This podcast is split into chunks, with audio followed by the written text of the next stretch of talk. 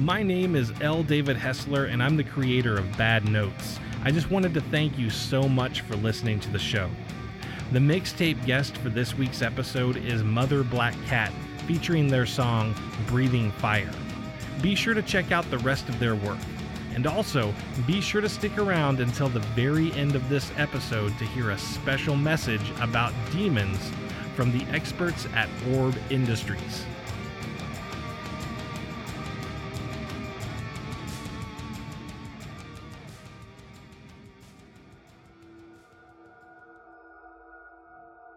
In 1996, after nearly two decades spent touring the American Midwest with his heavy metal band Starfed, cult guitar hero Orrin Moon disappeared without a trace.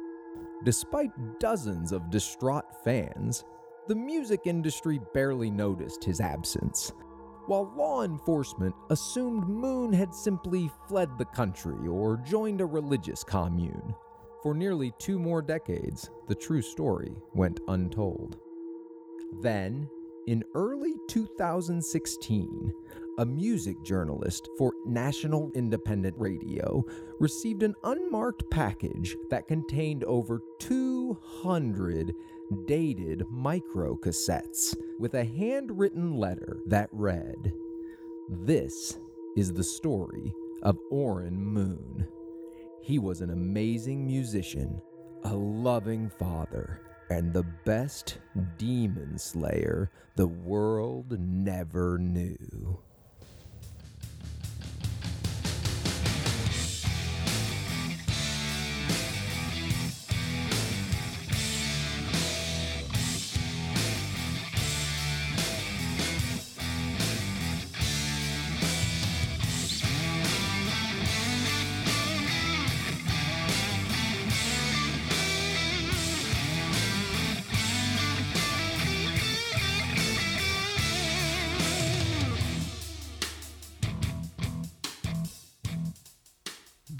Notes, created by L. David Hessler.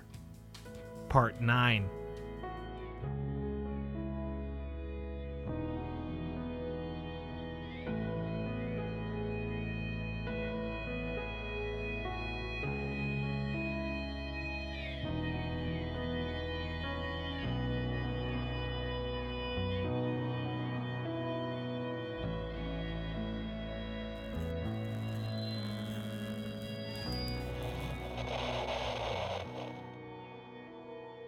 The severed finger on the grill belonged to a demon named Murmur. Flames licked at the flesh, and the stench of it was like rancid piss poured over a campfire. Don't breathe in too much of that smoke, Alonzo said, covering his own mouth with a handkerchief. I pulled the collar of my t shirt over my face.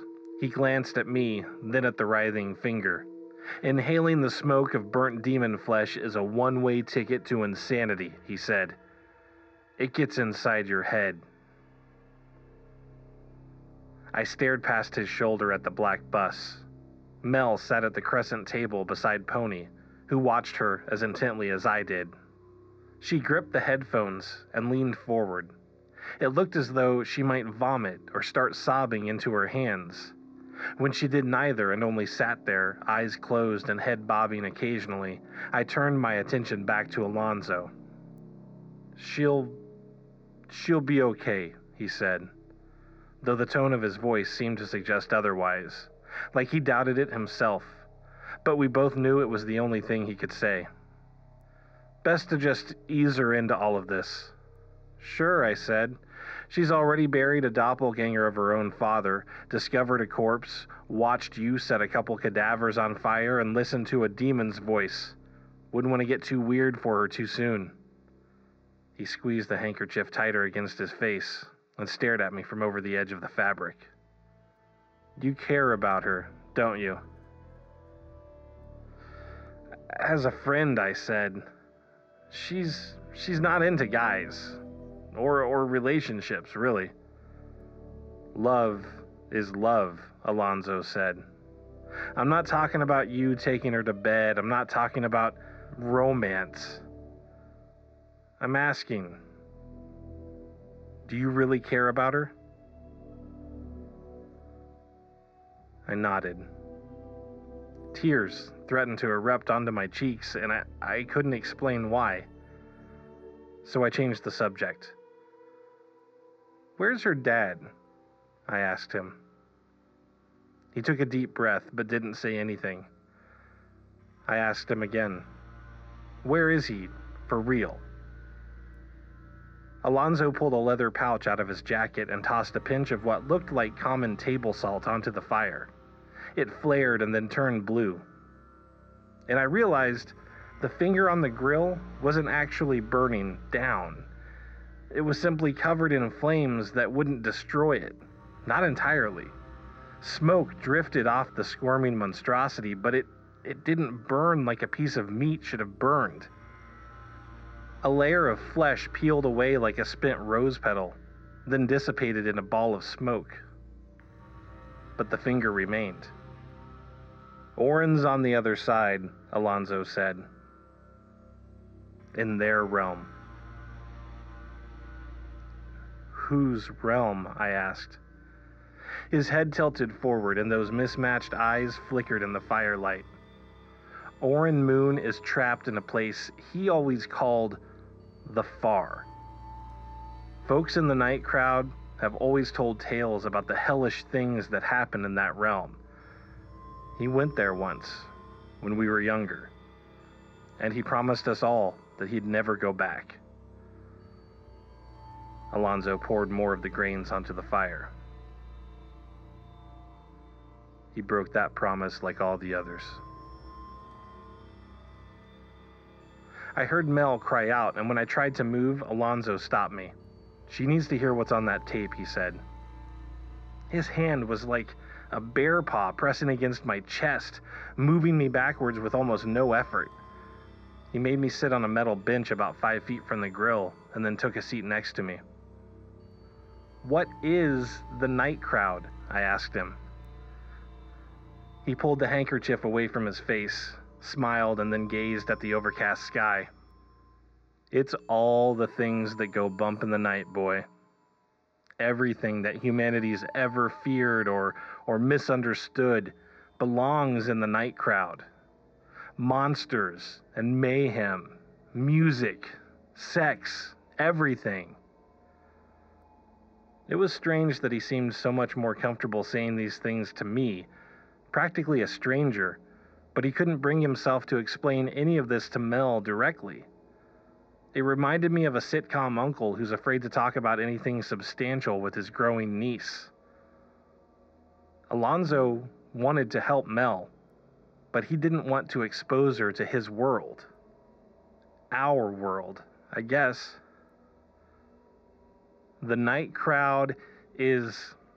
It's like a flip side to reality, Alonzo said all the clubs, the bars, every hole in the wall venue we ever played, they were all run by the night crowd.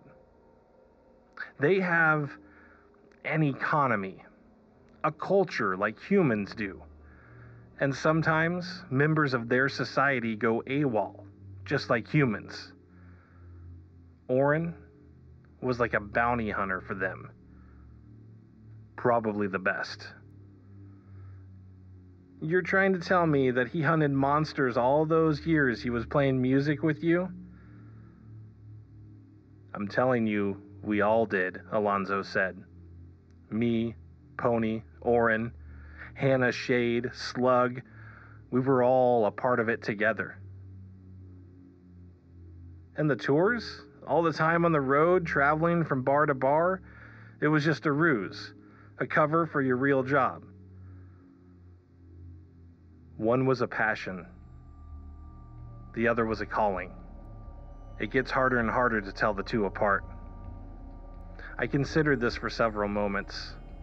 There were so many questions, and of everything churning through my mind, all I could think to ask him was how long it would take for the finger to burn. You noticed that too? he asked. I nodded. He did the same, then glared at the ground between his feet. It's not burning because the host's body is close. without looking at me. He said, We're about to have a visit.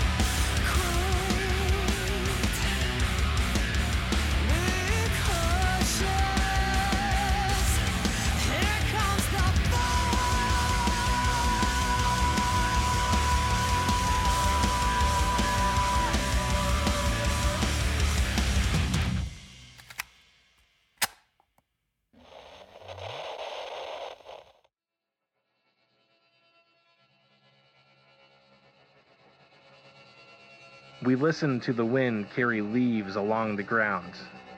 They scraped across the rest stops parking lot and disappeared into the growing dark. It's the one named Murmur, isn't it? He nodded and pointed at the trees beyond the grill, near the edge of the rest area's lawn. There was nothing but shadows, black and oblong shapes that blended into everything else. Just shadows. Murmur is a trickster, he said. It comes hidden in the sounds of everyday life the rustling of a grocery bag caught in the wind, the monotonous scraping of a tin roof on top of a barn, and its favorite, a single dry leaf crawling along the moonlit pavement. I was suddenly aware of every sound that filled the night air.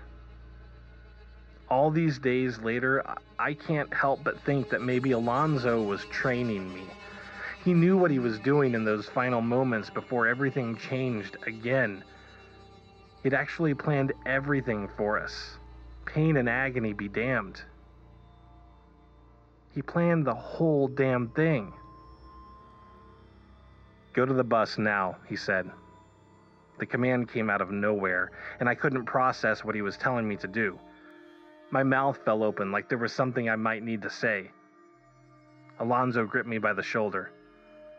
Tell Pony I'm going to the far. He'll know what to do.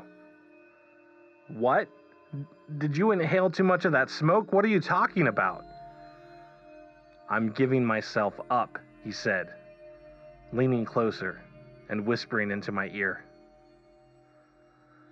Buying time for Mel for Oren, for you. I glanced at the tree line again, and and I saw this slender figure in the shadows. Too tall and disproportionate to be a human, all angles and, and dangling limbs. Maybe it was the lack of light, but my eyes couldn't quite focus on the damn thing. It just stood there in the dark, arms at its sides, its large, bulbous head cocked to the right. Go, Alonzo said. While she's listening to the tape, she won't hear anything. He gave me one last squeeze on the shoulder and then winked. Welcome to the night crowd.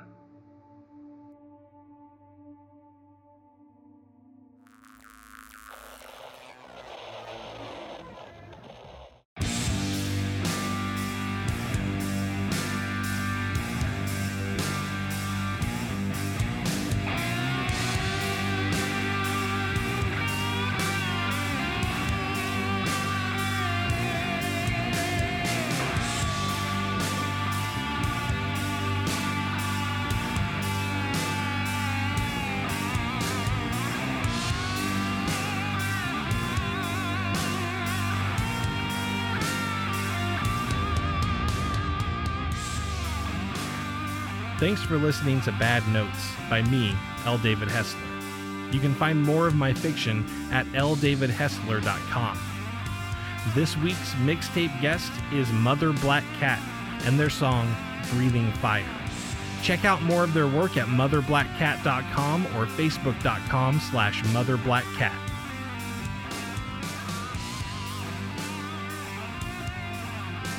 The voice of the national independent radio announcer is provided by Adam Martins, my partner in crime fighting at the B Mega Podcast, where we make new superheroes every month. Listen to new episodes at megatoncitynews.com. You've made it this far, which means you're ready to hear a very special message about creatures of the dark, brought to you by Orb Industries.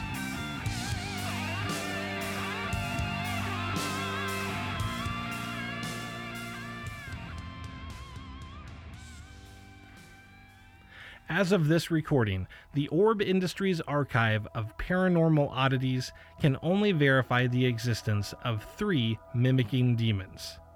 The first is called Bellow. It travels in storms and pretends to howl like the wind until it finds its prey. Bellow was captured by Oren Moon in 1989. Its black soul will live the rest of eternity in an enchanted bell jar that sits on the top shelf of a monk's private bookcase in Tibet. When that monk eventually dies, the bell jar will be passed on to another, and so on, until the end of all things. The second mimicking demon is known only as Cry. It sneaks into the homes of unsuspecting victims by hiding within the creaks, squeaks, and moans of aging architecture. Oren Moon locked the demon Cry in a cursed puzzle box that now sits on permanent display in an antique store in Wichita, Kansas. That store is owned by a coven of witches who swore to never open the puzzle box again. But the third mimicking demon? It was captured by Oren Moon once in 1986. Its name was Murmur, and it escaped. This information was brought to you by Orb Industries, keeping track of the undead so you don't have to.